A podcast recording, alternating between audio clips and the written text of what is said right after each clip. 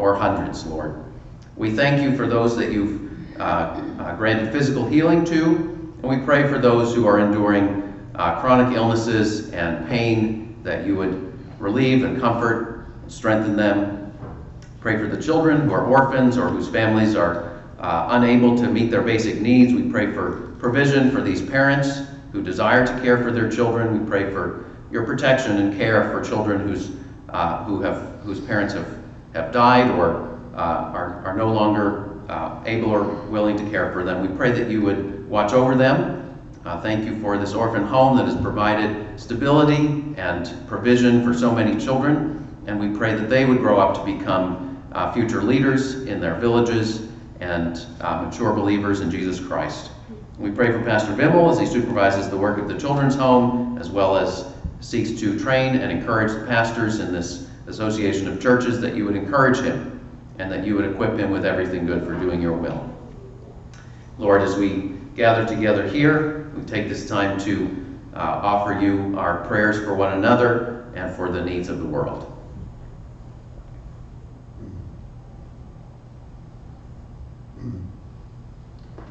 Father, I'm so thankful for this church fellowship here. I pray for all of its members and friends sustain us all uh, in health, but especially in the joy of the Holy Spirit. I pray also for the building, Father, which is old and so many things need fixing all at once. And I pray that you would enable us to space things out one at a time so we don't have to deplete our funds.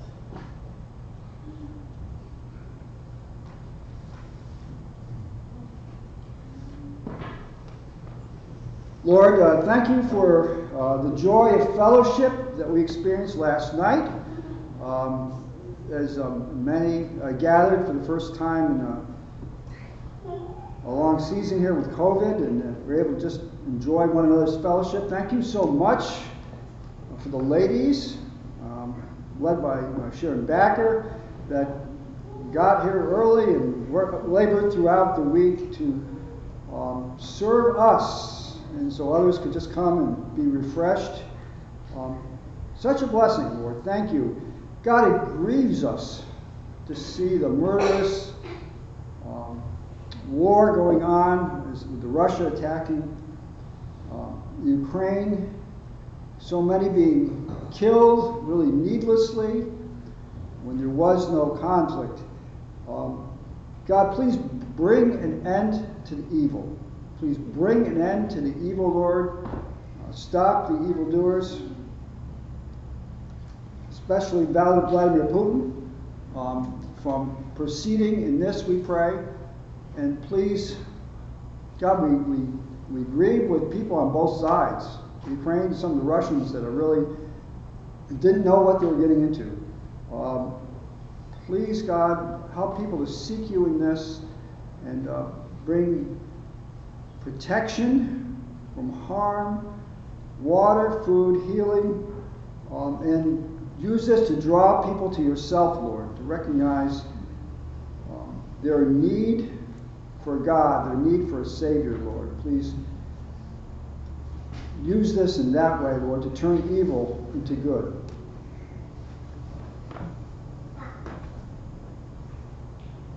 Lord Jesus, we thank you that you truly are sovereign over all. Lord, we thank you that your call to us is to be holy as you're holy. And it is not based on circumstance. So, Lord, today we ask as your people that you would keep us firm in our faith, grow us in our faith, mature us, make us more like you. Lord, we are we are a simple people at the end of the day. We are still a simple people who need your redemption. And you are the only one who can give that to us. So, Lord, keep our eyes on you during these fragile times. Keep our eyes fixed on the truth of your word. Thank you for it. It is life, it is breath, it is a good meal for our souls. Mm. And so, Lord, we pray that we would be a people who truly dine at your table. You invite us to come each and every moment of the day. And we thank you, Lord, for your generosity in that. You withhold nothing good from your children. Your righteous are never forsaken, their seed is never begging for bread. So Lord, we thank you. You give us yourself every day, every moment, and you are enough.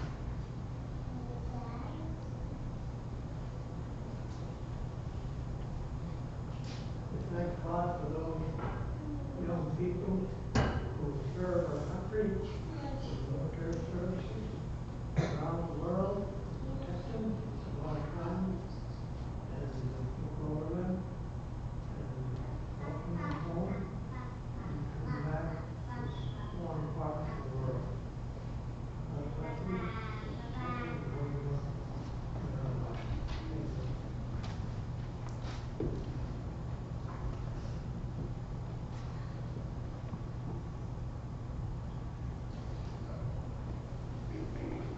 Father, we pray for Suzanne's nephew Sean in particular, as he's deployed. Pray for those among us who need healing. Lord, think of Andy, think of Chris, think of Jake. And we pray for those who need wisdom. Pray for Tom and his company. Pray for each of us. Your word says if we ask you for wisdom, you will give generously without finding fault. And we ask that you would give us wisdom and discernment uh, to live peaceably and courageously and to live according to your will in this time that you've put us. Lord, we gather up our prayers to you in the, and in the words of the Lord's Prayer, the prayer that you taught us to pray. Our Father, who art in heaven, hallowed be thy name. Thy kingdom come, thy will be done, on earth as it is in heaven. Give us this day our daily bread, and forgive us our trespasses, as we forgive those who trespass against us. And lead us not into temptation, but deliver us from evil. For thine is the kingdom, and the power, and the glory, forever. Amen.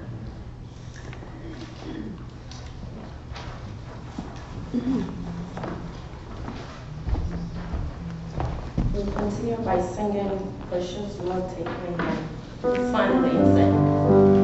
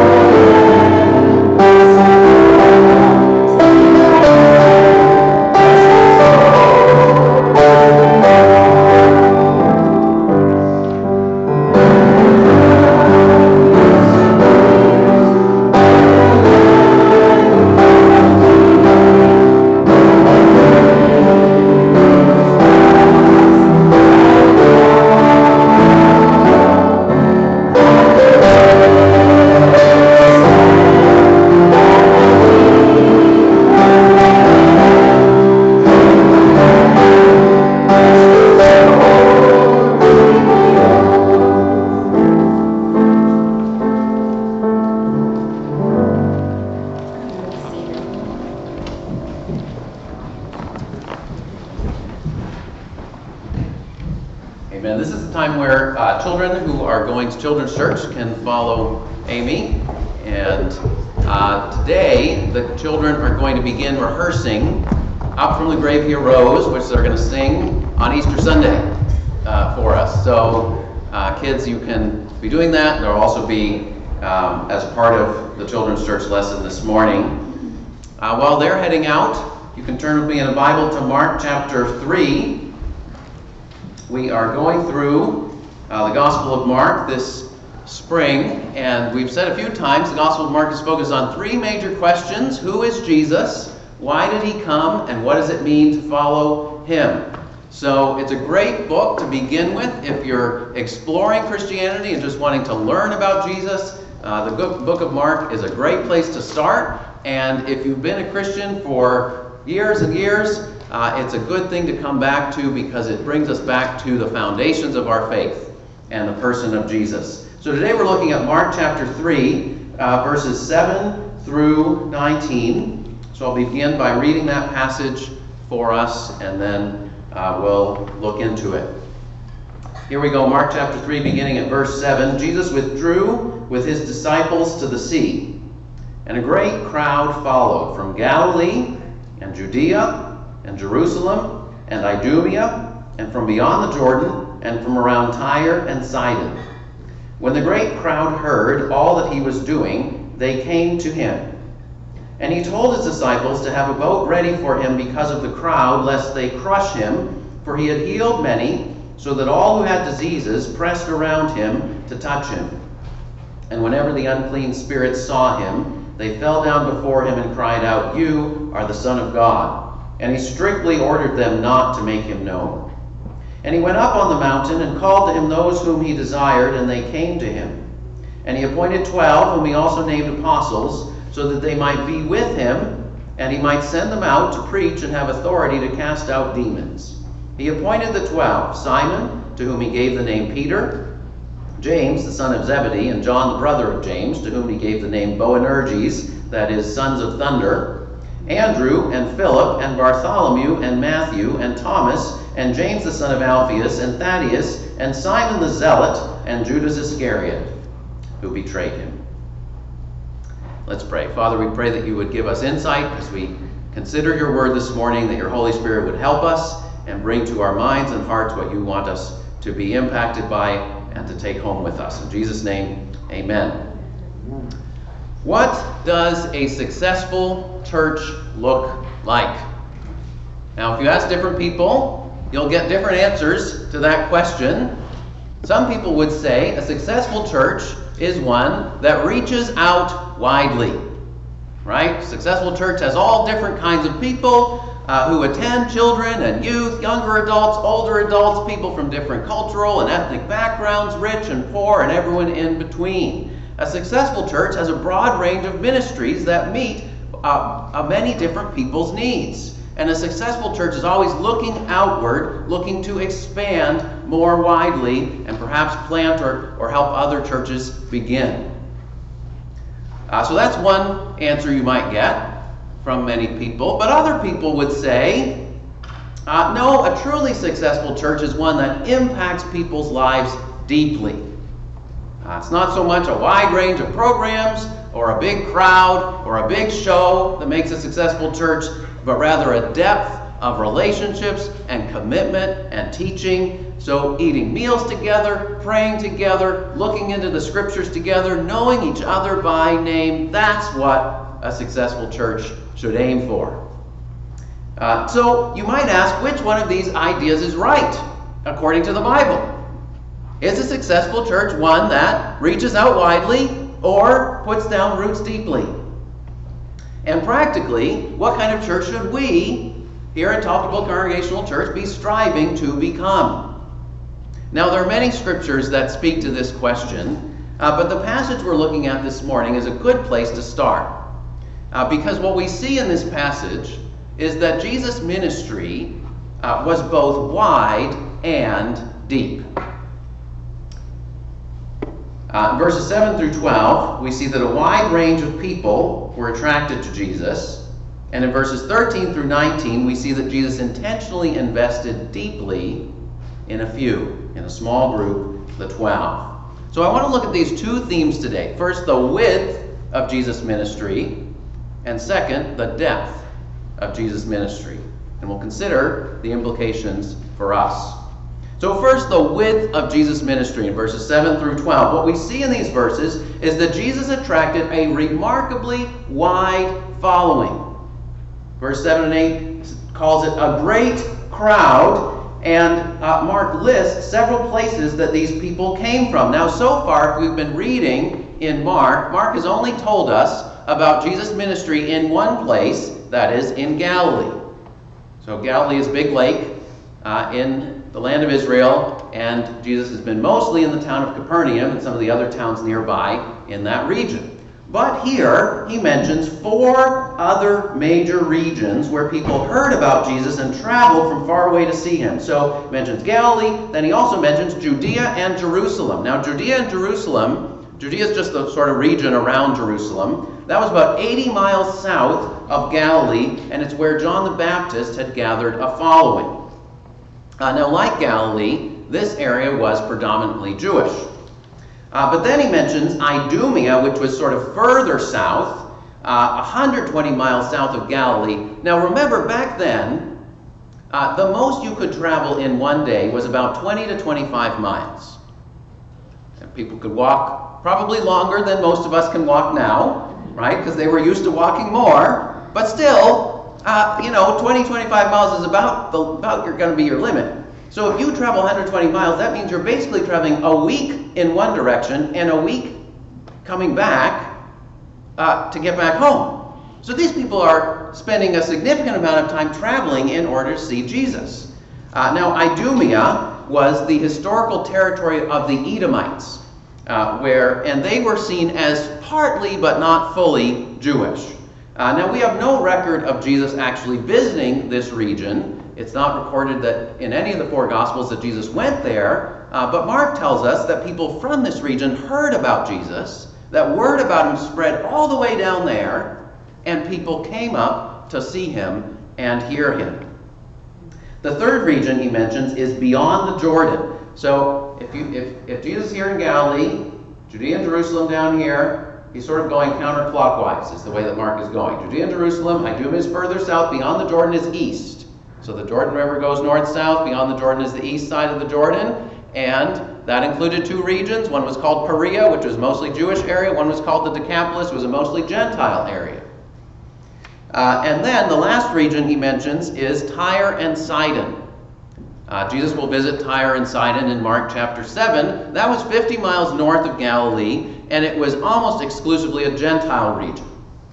Uh, so Mark is showing us that Jesus' fame has spread in all directions to the south, to the east, to the north, to the west. There was the Mediterranean Sea, so you couldn't go that far west. Um, but in all directions, Jesus' fame is spreading, and people are coming from all over the place to, to see him. And notice in verses 10 through 11 that the crowds coming from all over the place, they recognize the authority of Jesus.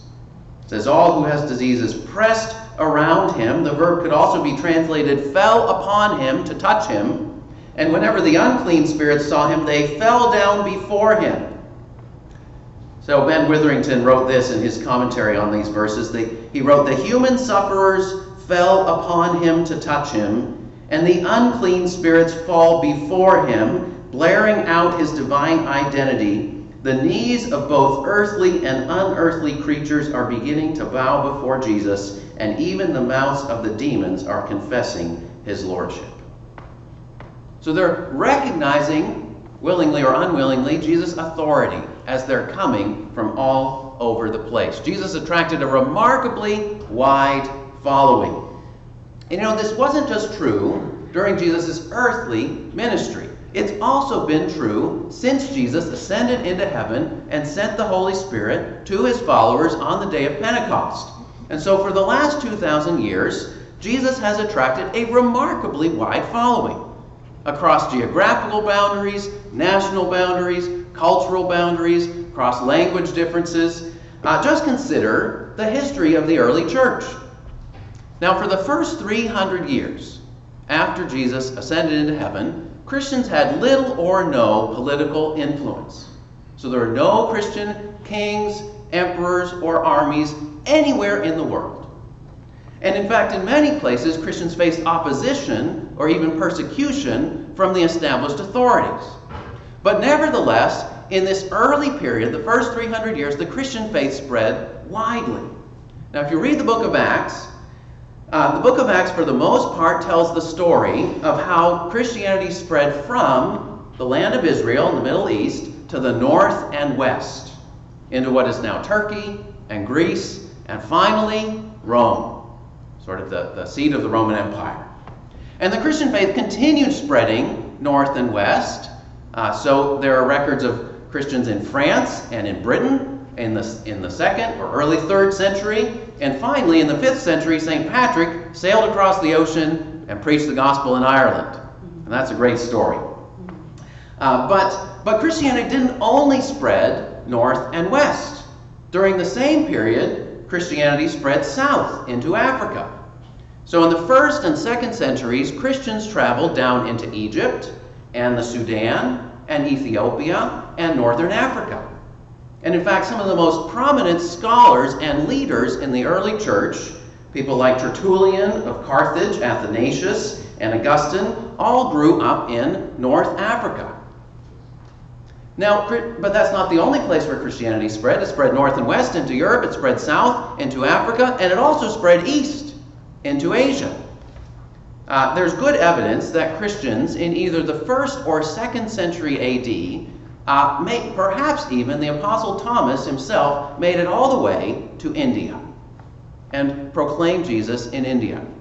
Uh, there's actually some good historical evidence that points in that direction. And during that time, uh, Christians also established uh, worshiping communities in Persia, that is, modern day Iran and Iraq.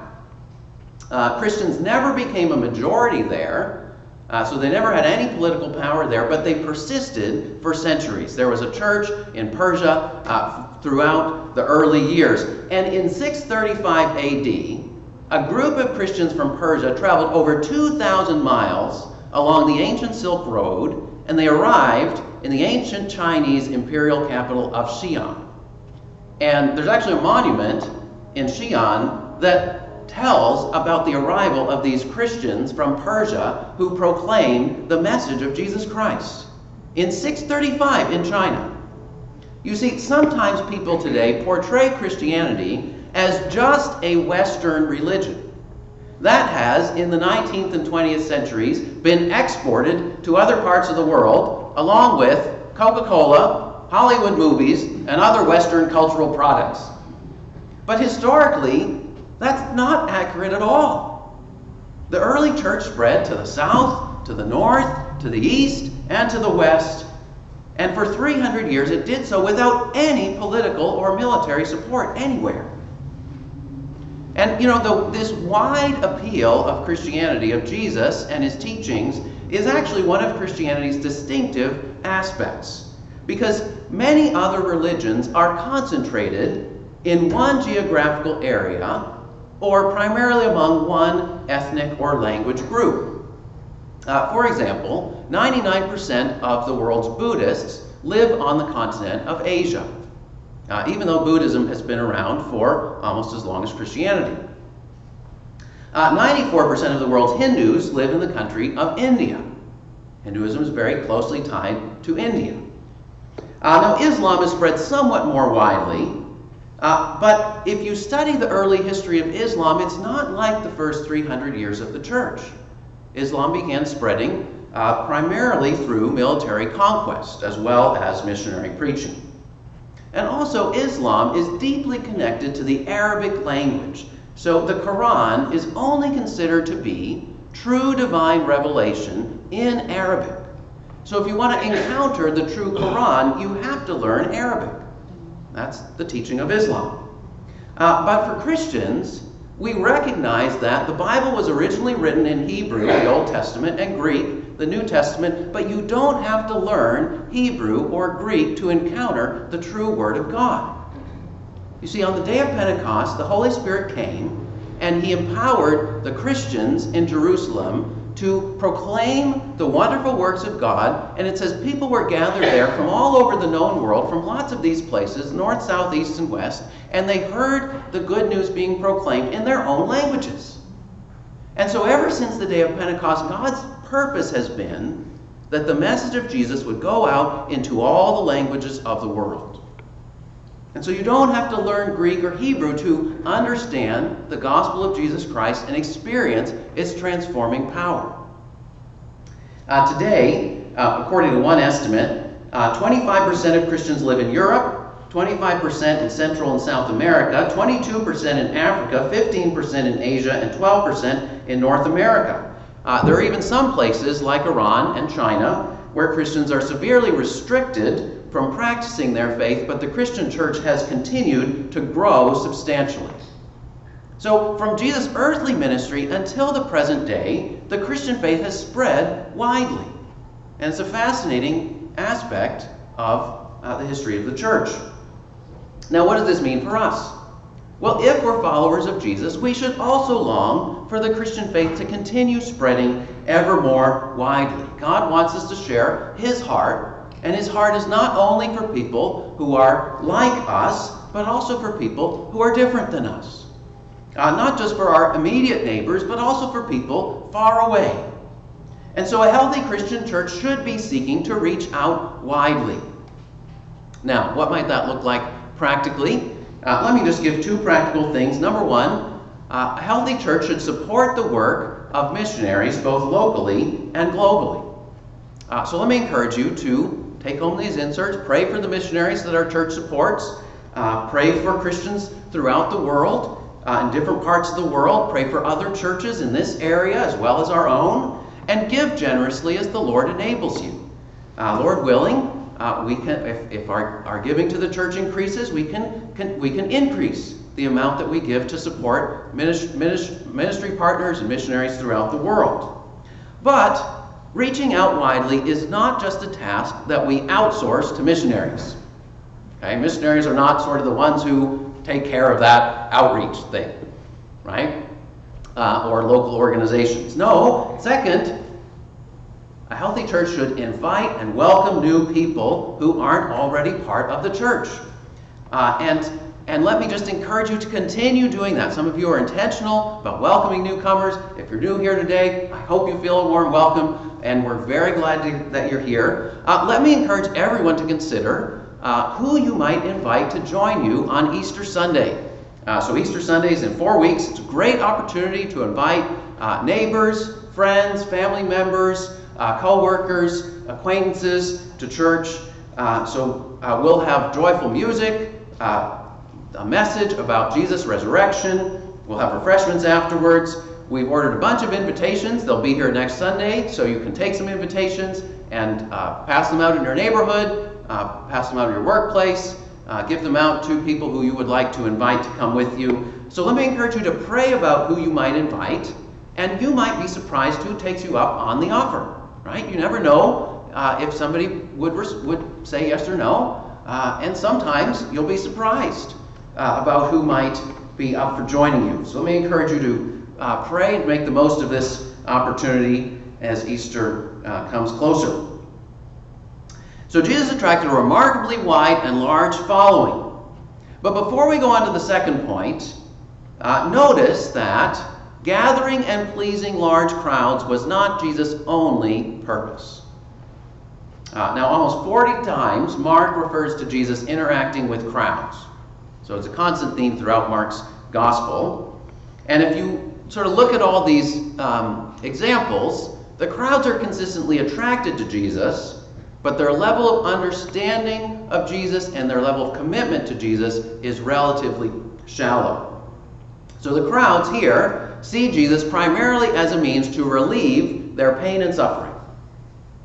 They pressed around him to touch him so they could be healed. And Jesus was merciful. He met them and, at the, and healed them. He met them at the level of their felt needs. And he also taught them, but Jesus knew that most of them didn't understand who he was or why he had come. He hadn't only come to relieve people's physical pain and suffering temporarily. That's a good thing to do, but it's not the main reason why Jesus came, and certainly not the only reason why Jesus came. You see, that in the end, uh, the crowds cared more about what they could get from Jesus than they did about Jesus himself. And in the end, the crowds would disperse as quickly as they had gathered, especially when Jesus dies on the cross. And so Jesus ministered to the crowds, but he also distanced himself from the crowds. In other words, Jesus wasn't driven by the agenda of the crowds. Verse 7 here, Jesus withdrew with his disciples to the sea. In verse 9, he told his the disciples have a boat ready because of the crowd, lest they crush him. Verse 12, he told the demons to be quiet because now was not the time and they were not the ones to make Jesus known. So Jesus attracted a remarkably wide following, but attracting large crowds was not his main or only goal. And so, as Jesus' followers, as a local church, pleasing crowds of people should not be our primary or only goal either. See, when churches make it their number one goal to pursue and please as many people as possible, they inevitably tend to go off track in one way or another. Because the agenda of the crowd is not always the same as the purpose of Jesus. So that's the first point the width of Jesus' ministry. But now let's look at our second point the depth of Jesus' ministry in verses 3, uh, 13 through 19. Jesus didn't only attract a remarkably wide following, he also invested intentionally and deeply in the 12 apostles. Verse 13, he went up on the mountain and called to him those whom he desired, and they came to him. Now Luke tells us in the same passage, Luke 6:12, that Jesus had spent all night on the mountain praying. And then in the morning he came down and appointed the 12. So we see Jesus' prayerful intentionality in calling together a core group, 12 men that he would invest deeply in over the next three years, and after Jesus would be gone, after he would ascend into heaven, these 12 would become the primary leaders of the early church. He would hand it over to them and the Holy Spirit. Now, the number 12 was not accidental. Uh, back then, everyone knew that the nation of Israel had 12 tribes. It started with the 12 sons of Jacob. Uh, but 10 of those tribes had pretty much disappeared after the northern kingdom uh, was destroyed. And they had never really come back together. So, in choosing a core group of 12, Jesus was symbolically, symbolically remaking or reconstituting the people of God. The 12 disciples, just as there had been the 12 tribes of Israel and the 12 sons of Jacob. And in verses 16 through 17, Jesus gives new names to some of his disciples, namely to Peter, uh, James, and John, which were sort of the inner circle of three. Um, and notice that Jesus did not include himself as one of the twelve, but Jesus had authority over the twelve. Now, think about that. You know, everyone, every other leader in the history of Israel had come from one of the twelve tribes. And yet Jesus called twelve around him. Just as God had appointed the 12 sons of Jacob to become the 12 tribes of Israel. Jesus was doing something that only God really had the authority to do. Is remake a new people of God. In fact, verse 14 and verse 16, where it's translated, He appointed 12, that word is usually translated made in other contexts. It's the same verb that appears in the Greek translation of Genesis 1 1. In the beginning, God made the heavens and the earth. He made 12. It was when Jesus was calling together the 12, he was making something new. It was a new creation. Uh, and he, as the Son of God, was making something new that in time would become the worldwide church. Now, verses 14 through 15, we see why Jesus called them. Verses 16 through 19, we see who Jesus called. So, why did Jesus call these 12? Well, for two reasons that they might be with him. Verse 14 and that he might send them out. So Jesus called the apostles not just to be his students or his servants, but to be his friends, to be his companions, to be with him, and then to be sent out to carry out his mission to the ends of the earth. Now, there are some parts of the 12 apostles' mission uh, that were unique, but in a broad sense, this calling, this invitation for us to be with Jesus and to be sent out is an invitation to every Christian. See, in following Jesus, relationship comes before task. Being with Jesus comes before being sent out. So, in other words, Jesus doesn't just call us to do a lot of errands on his behalf. That's not Jesus' primary calling for you. Um, he calls us first and foremost to be with him. Uh, once, when I was in college, I was meeting with my pastor, and he asked me the question. Uh, he asked me a question that caught me off guard. He said to me, Have you been enjoying Jesus lately? And I thought, I wasn't quite sure how to answer because I wasn't expecting that question, right? But it was a very good question. He was basically asking me, Have you, are you, have you been with Jesus? Like the disciples are called to be. Are you enjoying his presence? And, you know, sometimes we can get so busy doing things for Jesus or just being distracted by life in general that we don't enjoy his presence and his friendship. You I mean, think about it. When's the last time that you simply told Jesus how much you love him and just reflected on his steadfast love for you? If it's been a while, take some time later today to do just that. It's a wonderful invitation that Jesus gives us to be with him. But second, Jesus also sends us out. That's where the word apostle comes from. It's a word that literally means messenger or one who is sent. Uh, so Jesus preached and healed and drove out demons, and then later on in chapter six, uh, chapter six he would give that authority to his disciples uh, to exercise in his name, that is, under his authority and according to his will. Now, again, there are some aspects of the mission of the twelve that are unique. We're not apostles in the same sense that they were, but we're all sent out by Jesus to carry his message, his love and power and glory to the world.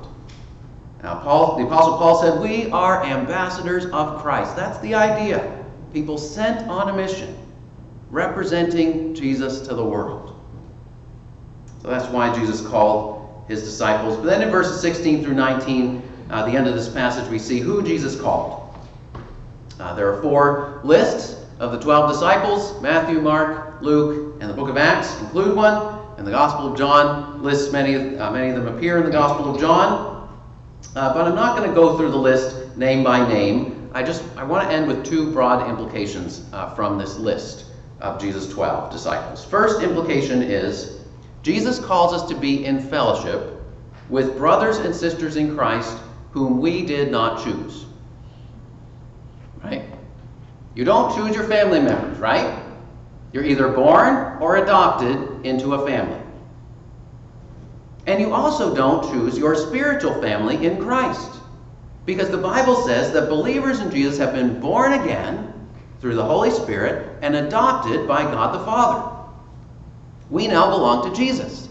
We're his brothers and sisters because he has called us. Now, Jesus chose the twelve, but many of them would not have chosen each other. They would not have chosen to be part of the same group with each other. Uh, now, some of Jesus' disciples already knew each other. There were at least two pairs of brothers Peter, uh, Simon and Andrew, James and John, perhaps also Matthew, if he was the same as Levi, son of Alphaeus, and James, son of Alphaeus. But this group of 12 didn't always get along. We'll see that sometimes later in the Gospel of Mark. Sometimes have a little friction with each other. And the 12 also included some people who would not have, who would never have been part of the same group. The clearest and most obvious example is Simon the Zealot, listed in verse 18.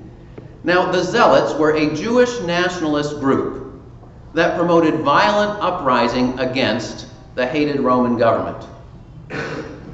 And Matthew, also known as Levi, who was a tax collector. In other words, who was a contractor for the government. That government that the Zealots wanted to rise up and drive out. So, talk about opposite ends of the political spectrum back then. And Jesus called both of them. I mean, imagine Matthew looking at Simon the Zealot across the dinner table and thinking, why on earth are we here in the same room? Our backgrounds are completely opposite. But now, Jesus is our King. And so, that changes everything. everything gets reorganized when He's the center. So one person wrote Discipleship does not consist in what disciples can do for Jesus, but what Jesus can make of His disciples. Can you think of someone who you have come to know and love just because they are a Christian? And if you weren't both Christians, you would have almost nothing else in common. Now, those kind of relationships can be hard at times, but they can also be really good and sweet and worth it in the long run. Jesus called us into fellowship with brothers and sisters whom we did not choose. Second implication, sort of getting back to the beginning here, Jesus calls us to reach out widely and he calls us to invest deeply. You see, those things are not opposites. They shouldn't be opposites in our mind because they weren't, because Jesus was committed to both of them in his ministry. And reaching out, uh, we should strive to do both, following the pattern of Jesus himself. Even as we seek to reach out more widely, consider who you can be investing in more deeply. Right? And both of those reinforce each other in a healthy church that's filled with the power of the Holy Spirit. Where we want to reach out widely as much as we can, and we want to love one another and know each other by name and build relationships with each other that are centered on what we have in common through Jesus. That's what a successful church is one that seeks to reach out widely and one that puts down roots deeply. Let's pray that God will be building us into that kind of church day by day and week by week. Let's pray. Lord Jesus, we thank you for how you surprise us, how you don't fit into our preconceived categories. We thank you for your wisdom and your love. We thank you for being truly the Savior of the world. And that all kinds of people, from every tribe and nation and people and tongue, will stand before your throne and worship you. And even many, many have come to recognize you already. Lord, we pray that your word would continue to spread among uh, more widely. And we pray for us as a church that we would love one another deeply from the heart, that we would know each other by name as you call us by name as your sheep, that we would experience that loving, deep fellowship and that deep communion with you that, you, that your word speaks about. Pray all these things in your holy name. Amen.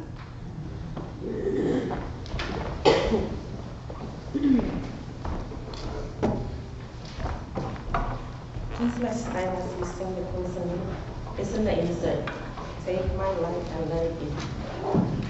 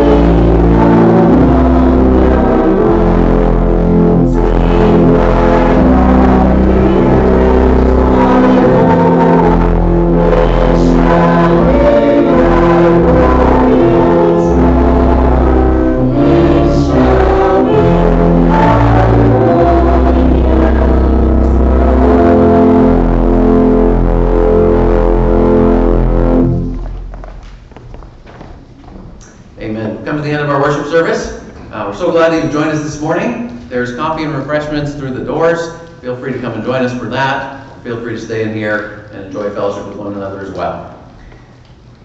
Go with this word of blessing.